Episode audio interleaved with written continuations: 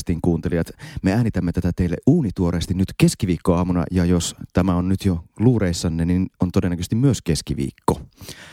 Aa, Hannu meinaa olla tänään todella nopea Kyllä siis tämän, tämän tota, teknisen puolen kanssa, mistä Silvia ja minähän emme tunnetusti ymmärrä mitään. Mutta Ei huomenta. mitään. Hyvää huomenta, huomenta. silti. Mm. Äh, vaalikuume selvästikin nousee, sen aistii täällä. Ehdokas Moodik, miltä nyt tuntuu? No heräsin omaan itkuuni. Eikä. Ei.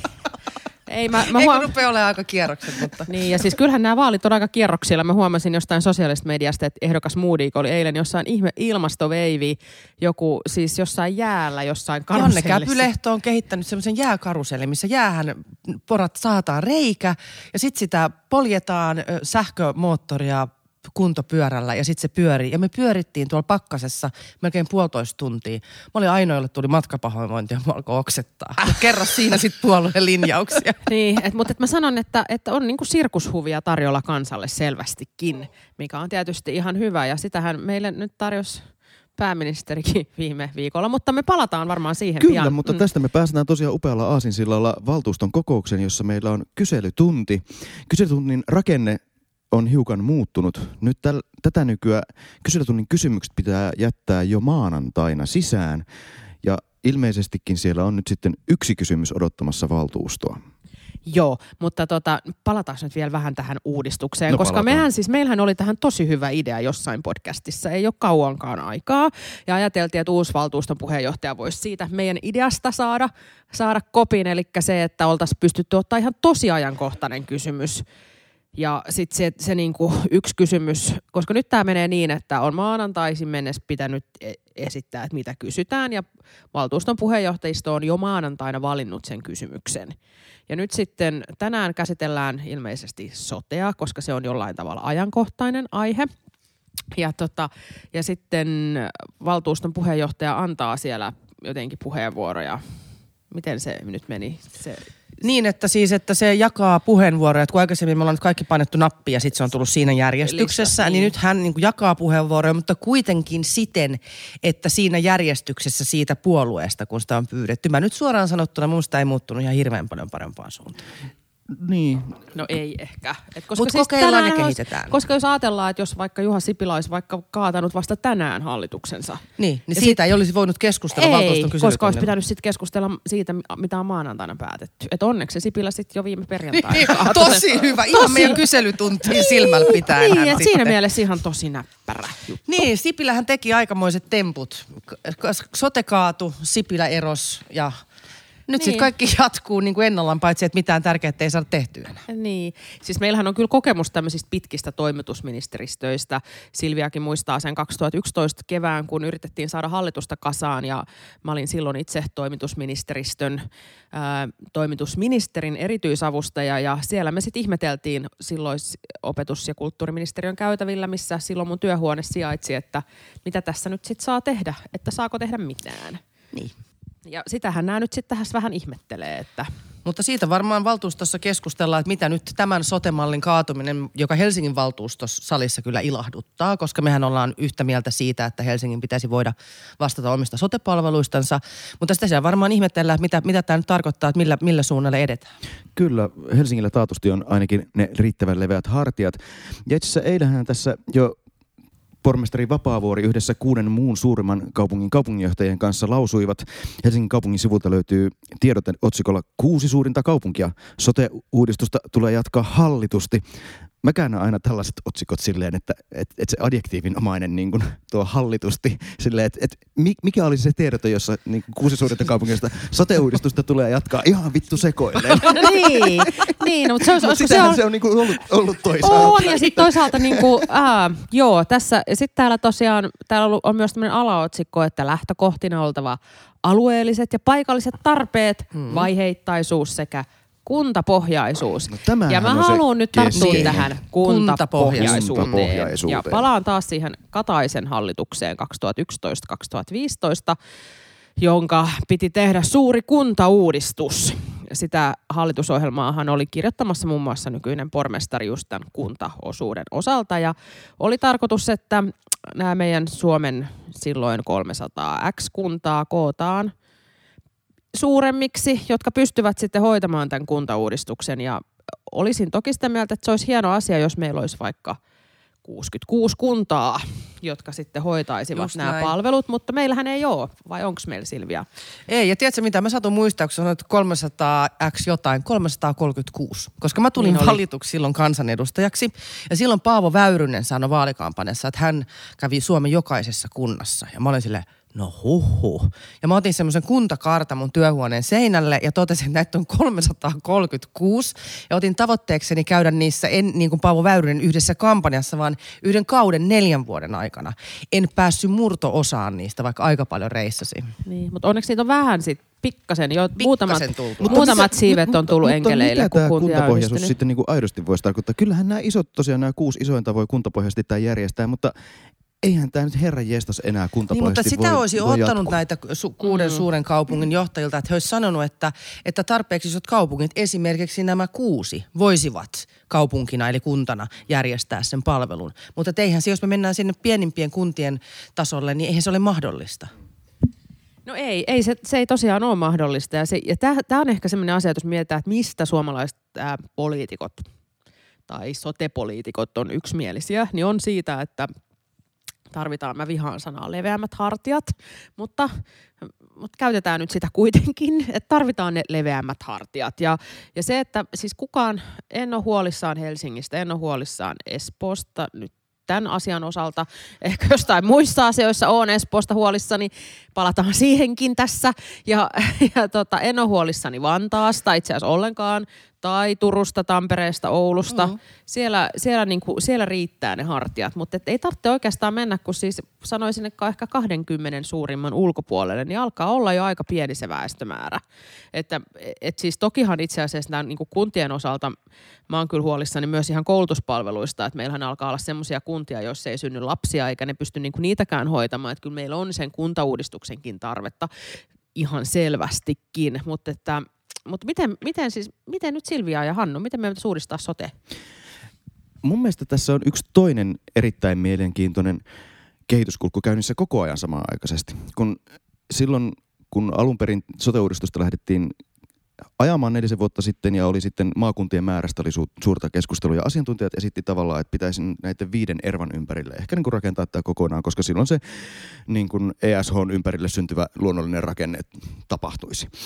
Ja nyt mielenkiintoista mun mielestä on, että itse asiassa tuolla tavallaan sairaanhoitopiiri tasolla tapahtuu tämä ervoihin keskittyminen ihan luonnostaan. Mm. Eli esimerkiksi Pirkanmaa, Etelä-Pohjanmaa ja Kantahäme ovat suunnittelemassa tämmöistä niinku yhteisliittoumaa, joka oikeastaan kun, sitä, kun silmiin katsotaan, se näyttää tosi paljon siltä niin kuin erva-maakunnalta.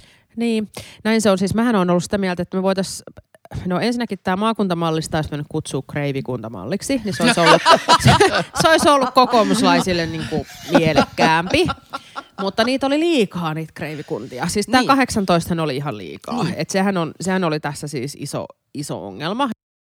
Ja yksi asia ainakin on se, että tässä maakuntamallissa on ollut suoraa demokratiaa. Että nythän on mahdollista, että paitsi että palveluiden laatu eriytyy, jos maakuntiin syntyy erilaisia palvelurakenteita, ää, tai eri puolille maata syntyy erilaisia rakenteita. Ja sitten siitä jää tosiaan suoran demokratian taso pois. Tietysti voidaan kysyä, että onko se ylipäätään tarpeen, jos tehdään vain, vain sote-palveluita. Kyllä se mun mielestä on, kun demokratian kuuluu se, että tämmöisessä hyvinvointivaltiossa, missä maksamme veroja ja saamme niitä palveluita, niin kyllä pitää ihmisillä olla demokraattinen vaihtoehto sitten vaikuttaa ja sanoa, että onko ne tyytyväisiä, mitä ne palvelut on järjestetty. Kyllä, ja sitten ainakin tässä on siis se, että omat, omat kokemukseni tämän tyyppisestä kuntaliittymistä ja muistan, ja sen, siihen sisältävästä demokratiasta on se, että se demokratia ja demokraattisuus on usein erittäin homeopaattista. Ja se on tavallaan niin kuin huonoin vaihtoehto, että meillä on niin kuin näennäisdemokratiaa, joka ei sitten pysty oikeasti tekemään mitään päätöksiä. Joo, Samaa mieltä. se on, se on näin ja siis äm, tässä pitää kyllä myös muistaa, siis meidän pitää muistaa tietysti myös perustuslaki nyt kun me, kun me tätä uudistusta lähdetään tekemään. Jahas, mikäs perustuslaki fundamentalisti se tänne Ihan- meidän aamukahville? Niin, tänne tuli jo perustuslaki Taleban Rissanen. Kyllä nyt kiinnostaa perustuslaki. Niin, ei, kyllä mua on kiinnostanut aina perustuslaki. Mutta se, että et siis tavallaan, että sehän asettaa ne reunaehdot ja se tulee myös tämän demokratiankin kannalta sieltä. Että se, on niinku, se, se tässä varmasti tulee, mutta varmaan fakta on se, että meillä tulee nyt siis eriytymään tämä järjestämis allianssimalli. Et kyllä se varmaan näin sitten on seuraavalla vaalikaudella. Että katsotaan nyt, mitä meille tänään sitten pormestari vastaa. Itse asiassa toi sote, sote-apulaispormestari ilmeisesti ei ole tänään kokouksessa, että, että katsotaan nyt sitten, mitä Vapaavuori meille kertoo kyselytunnilla. Odotamme jännityksellä. Mutta mennäänpäs eteenpäin listalla. Mitä siellä kyselytunnin jälkeen sitten on? No niin, täällähän on nyt, tämähän on ihan lemppariasia. No niin. Eiks ole? no on, niin onkin. Niin, täällä on muutos kaupunginvaltuuston kokoonpanossa. Uhuh. Eli Tuuli Kousan ero astuu voimaan ja Hannu Oskalasta tulee valtuutettu. Ah, tunnen tämän vallan tunteen virtaavan suonissani. Mutta kuin... maistanko minä jo mansikkakakun suussani? Sovitaan näin. Sovitaan näin, mutta tämä on hieno juttu. Onnitellaan nyt vihdoin virallisesti, Hannu. virallisesti Hannua tästä asiasta. Ja sittenhän me päästään taas lempiasioihimme, eli niin kuin suurten julkisten eh, joukkoliikenneinvestointien budjetin ylitykseen. Eli Raidejokeri nyt sitten valtuuston lopulta päätettävissä, miten me tämän ylityksen kanssa toimitaan. Eh, Espoossa se jätettiin pöydälle siten, että se päätetään vaalien niin. jälkeen. Tai siis kaupunginhallitus palaut- palautti sen, palautti anteeksi, sen niin. uuteen valmisteluun, koska he haluavat nyt vielä tarkastaa, että pitäisikö sittenkin kilpailuttaa uudestaan. Sehän tarkoittaa sitten allianssimallin purkua muuten. Mm. Tai että olisiko siellä jotain, mistä voisi vielä säästää, erityisesti Espoon puolella. Mutta nyt on pakko sanoa, että Espoon osaltahan tässä on kyse 19 miljoonan ylityksestä, mm. että koska mm. Raidejokeri on pääsääntöisesti Helsingissä. Ja oliko se todella niin, että se, se palautettiin valmistelu siten, että se tuodaan 15.4. No näin mulle on Ei sanottu. muuten varmaan liity vaaleihin mitään. Ei varmaan joo. Ja sitten tässä just nämä sanamuodot olivat kyllä just sikäli absurdit, että allianssimallihan kilpailutettiin. Se kilpailutettiin jo kaksi vuotta sitten. Ja sen jälkeen se allianssimalli on työskennellyt ja tutkinut ne kustannukset ja pyrkinyt löytämään niitä niin kuin kohtia, jossa, jossa kustannuksia adellentaa. Itse asiassa Espoon puolella esimerkiksi on tehty sen tyyppistä rataa, mitä Helsingin puolella taas ei tehdä ää, niin kuin maisemoinnin suhteen. Että siellä on tehty halvemmalla jo nyt. Että ei siellä kyllä enää niistettävää ole.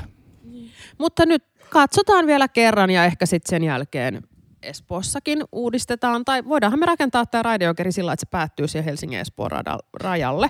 Ja Espoon niin? ja Helsingin rajasta puheen ollen ja äh, raidehankkeesta puheen ollen viime maanantaina äh, maakuntahallitus käsitteli niin sanottua maakunta mikä se oli, neljännen maakuntavaihekaavan Kaavan. joku luonnos, mm. eikö näin? Joka pantiin siis nähtäville. Joka pistettiin nyt nähtäville.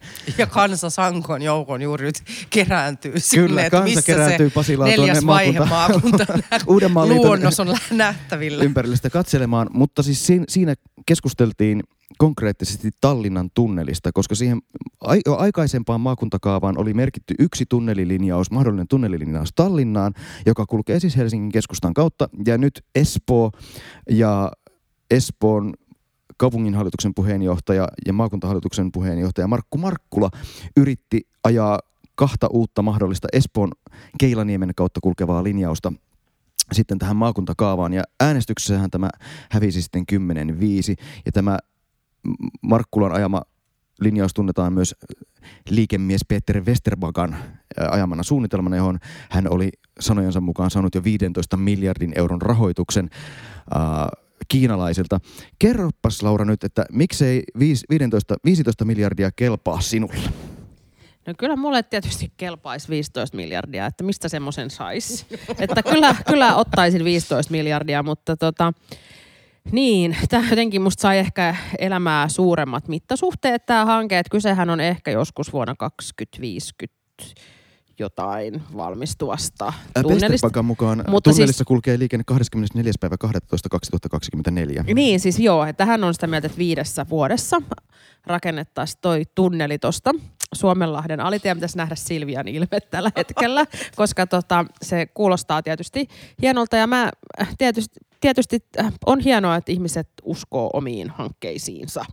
Se on, se on, se on siis totta. Se on musta... on ihanaa. Siis aivan siis mahtavaa. usko ja into mm. ja se, niin kuin, että voidaan tehdä mahdottomasta mahdollista ja lähdetään vaan tekemään. Se on tosi jees. Mutta että tunneli Tallinnan mm. nopeammin kuin yksi silta kahden Helsingin kaupunginosan välillä. Niin... Äh, no näin se, näin se on. Mutta se, että tässä tota, niin ajatel, nyt pitää kuitenkin ajatella sitä, että miksi – me ajateltiin se maakuntahallituksen enemmistö siis.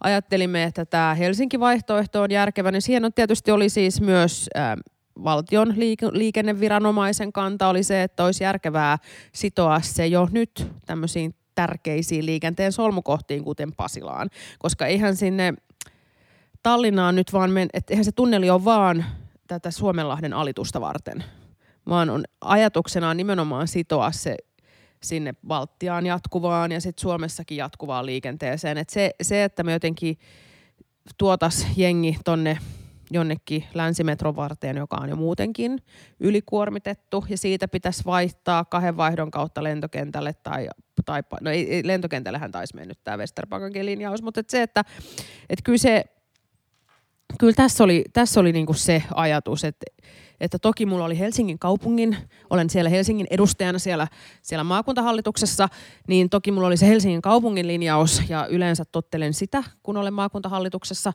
yleensä, mutta tota, kyllä mä katsoin tässä sitä kokonaisuutta, että kyllä me oltiin saatu siis musta se, mun mielestä se valtion ää, liikenneviranomaisen kanta on tässä aika ratkaiseva. Joo, ja sitten tässä kokonaisuudessa on siis kuitenkin se, että mä itse toivoisin, että tämä tunneli joskus jonain päivänä ihan aidosti rakennetaan, niin koska Suomi, kuten itse Markku Markkula toissa, ei kun eilen sanoi radion ykkösaamussa itsekin, että Suomi on saari. Ja olisi, olisi tosi mahtavaa, että Suomi ei olisi enää saari, vaan me päästäisiin junalla täältä Eurooppaan ja voitaisiin vähentää mahdollisesti esimerkiksi sitten liikenteenkin ilmastopäästöjä tällä tavalla. Niin jotta jokin suunnitelma lähtee aidosti kasautumaan, me saadaan aidosti kaikki selvitykset tehtyä. Saadaan aidosti siihen Euro- Euroopan unionilta mahdollista TENT-rahoitusta, jotta me saadaan kaikki tämä, niin Suomella pitää olla yksi suunnitelma. Ja sitä suunnitelmaa pitää tukea Helsingin, Tallinnan, Viron ja Suomen. Ja jos meillä on nyt sellainen tilanne, jossa meillä on toinen suunnitelma, jota tukee 15 miljardilla kiinalaiset liikemiehet ja toinen suunnitelma, jota tukee edellä mainitsemani tahot, niin mulle tämä ei ollut kovin vaikeaa. Joo, mutta hienoa, että puhutaan tunneleista. Sehän on musta niin kuin ihan mahtavaa. Tietysti kaikki tietää, mitä mä ajattelen tunneleista, eikö niin? Mutta kun sä oot tunneli Rissanen. Niin. Miten se on tunneli Rissanen? Onko tullut tehtyä vaalikoneita? Sehän on ehdokkaan parasta aikaa täyttää vaalikoneita, jos monesti kysymykset on muotoiltu niin, että niihin ei pysty vastata annetuilla vaihtoehdoilla. Joo, ja nyt kun ei ole itse ehdolla, niin se on tietysti aina paljon hauskempaa, koska silloin kun on itse ehdolla, niin sitä jännittää, että saako itsensä ykköseksi vaalikoneissa niin. ja kuinka monta prosenttisesti onkaan itsensä kanssa samaa mieltä. Koska harvoin se on sata. Harvoin se on sata, erityisesti. No, aina jos pääsee yli 90, Kymmenen, niin on onnistus. Siinä on kuitenkin pari viikkoa aikaa, kun ne täyttää on, ne koneet. Ja, ja kun siinä on, siinä on just aina se, että oletko jokseenkin samaa mieltä vai jokseenkin eri mieltä. No mä oon tehnyt Hesarin vaalikoneen. Mä, mä en tee niitä, mä en mä en yleensäkään tee sitä maikkarin, koska mä vihaan niitä semmosia, mistä tietysti pitää raata liuuttaa. sitä, liuuttaa sitä, koska se on niin jotenkin sillä että... Se on ihan mahdotonta. Se on aivan se 61 mahdotonta. vai 62 prosenttia samaa Joo, mieltä? kyllä. Ja sitten sit se, mikä myös on itse asiassa maikkarin vaalikoneissa, anteeksi nyt maikkari ei teitä vastaan mitään, niin on se, että kun ne näyttää koko ajan, että kuka sulla on siinä kärjessä, niin, niin sehän ohjaa sitä vastaamista Joo, myös. taktikointia. Ja taktikointia, että kun sä näet, että Aa, nyt siellä nousee Oskala, niin pitää vastata vähemmän vihreäksi, että saa niinku jonkun kokoomuslaisen. ei, tai sitten sillä että Aa, tos nousee nyt toi ihan tosi idiootti oma puoluetoveri, semmoisiakin on, anteeksi. Niin, siis, niin, niin sit pitää jotenkin niinku, siis et se, niin, mutta se ohjaa sitä. Se, että sä näet koko ajan sinne, että kuka sulla on tulossa. Mutta Hesarilla on musta niinku perushyvä juttu, näin. Kysymyksistä en aina ole samaa mieltä. Mutta tällä kertaa ne Hesarin vastaukset on aivan idiootteja. Koska Hesari on päättänyt, että meillä on Suomessa listavaali. Mm.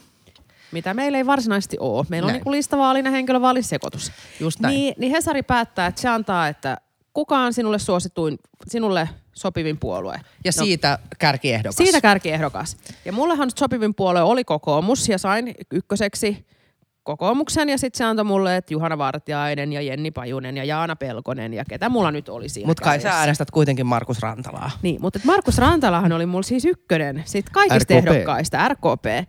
Mutta sitähän, sehän mun piti tämä tieto kaivaa sieltä niin kuin jostain tosi alhaalta. Just näin. Ja, se on musta, ja, ja tämä on musta niinku nyt väärin Hesarilta. Koska Siis siis se on on jo- aina ennen mm. mulla on tullut semmoinen kymmenen kärki, missä on pääosa kokoomuslaisia, sitten siellä on Markus Rantala ja jotain vihreitä. Mun mielestä se on harhaan johtava tänä vuonna Todella. se Hesarin vaalikone, Kyllä. kun vielä painottavat sitä, että he haluavat katsoa, että listavaalien kautta ja painottaa, että se puolue, jota, joka on sinulle osuvin, että kun se on puolueet, jotka täällä tekee politiikkaa, se on se puolueen lista, jota sä äänestät, niin itsehän en saa sopivaksi puolueeksi omaa puoluettani, sitä jonka puolueen hallitukseen kuulun, jonka kaikkia poliittisia ohjelmia olen ollut tekemässä, vaan saan feministisen puolueen. Ei siinä mitään, paljon hyviä ajatuksia siinä puolueessa, mutta se syy, minkä takia mä saan sen on se, että feministinen puolue on vaaliliitossa piraattien, liberaalien ja eläoikeuspuolueen kanssa ja feministillä on Helsingissä viisi ehdokasta. Joten jos olen samaa mieltä jostain kysymyksestä kaikkien viiden kanssa, vaalikone tulkitsee sen niin, että olen hyvin samaa mieltä tämän puolueen kanssa. Niin kun siinä on niin pieni hajonta. Siinä on niin pieni niitä hajonta. On niin vähän, plus että sitten tietysti feministithän on, niillähän on tiukka puolueohjelma, ja he ovat varmaan kaikki siitä